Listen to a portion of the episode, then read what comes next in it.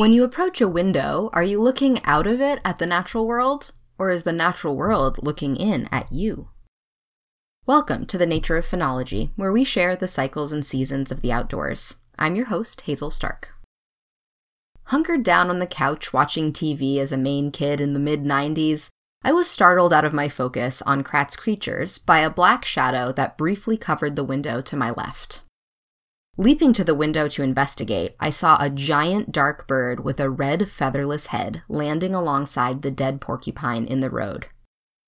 Having never seen anything like that before, and feeling a bit creeped out by its size, ugly face, and interest in the corpse outside, I yelled for my mom, who informed me that it must be a turkey vulture. All these years later, I have grown to know and love turkey vultures, especially this time of year when their return to Maine signals warmer days to come. Turkey vultures are one of the easiest birds to identify. Their max six foot wingspan makes them slightly smaller than a bald eagle, and their actual bald heads are red with a pale bill and appear much smaller than an eagle's.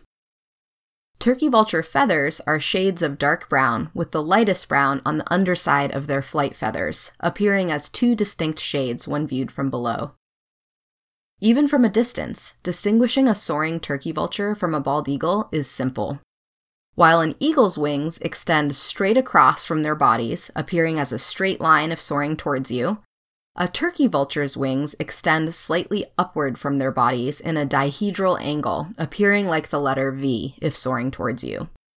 This V shape also contributes to the teetering flight pattern of a turkey vulture catching thermals. Anyone living in Maine for an extended period of time after the 1970s surely noticed the increase in turkey vulture populations here. They were not commonly seen in Maine until the ban of DDT, the warming climate, and the increase in roads contributing to roadkill helped bring turkey vulture populations farther north. Now they nest as far north as Quebec.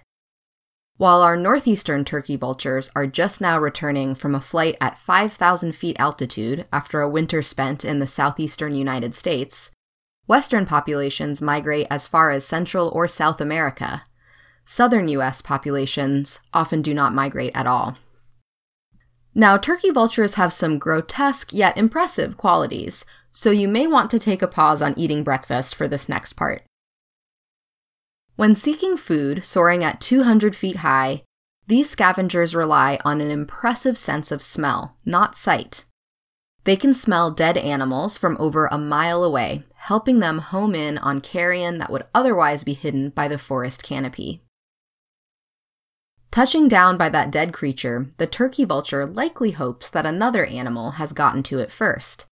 Their talons and bills are not tough enough to tear into a freshly dead animal, so they appreciate the support of coyotes or eagles to open up their meal.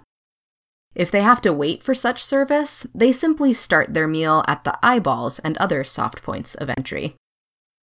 This is where their featherless heads come in handy. When turkey vultures eat, they often stick their entire heads into a carcass. A naked head is much easier to clean after such a gory escapade. While hygiene may not be the first thing that comes to mind when considering turkey vultures, they have another adaptation that helps keep the bacteria down.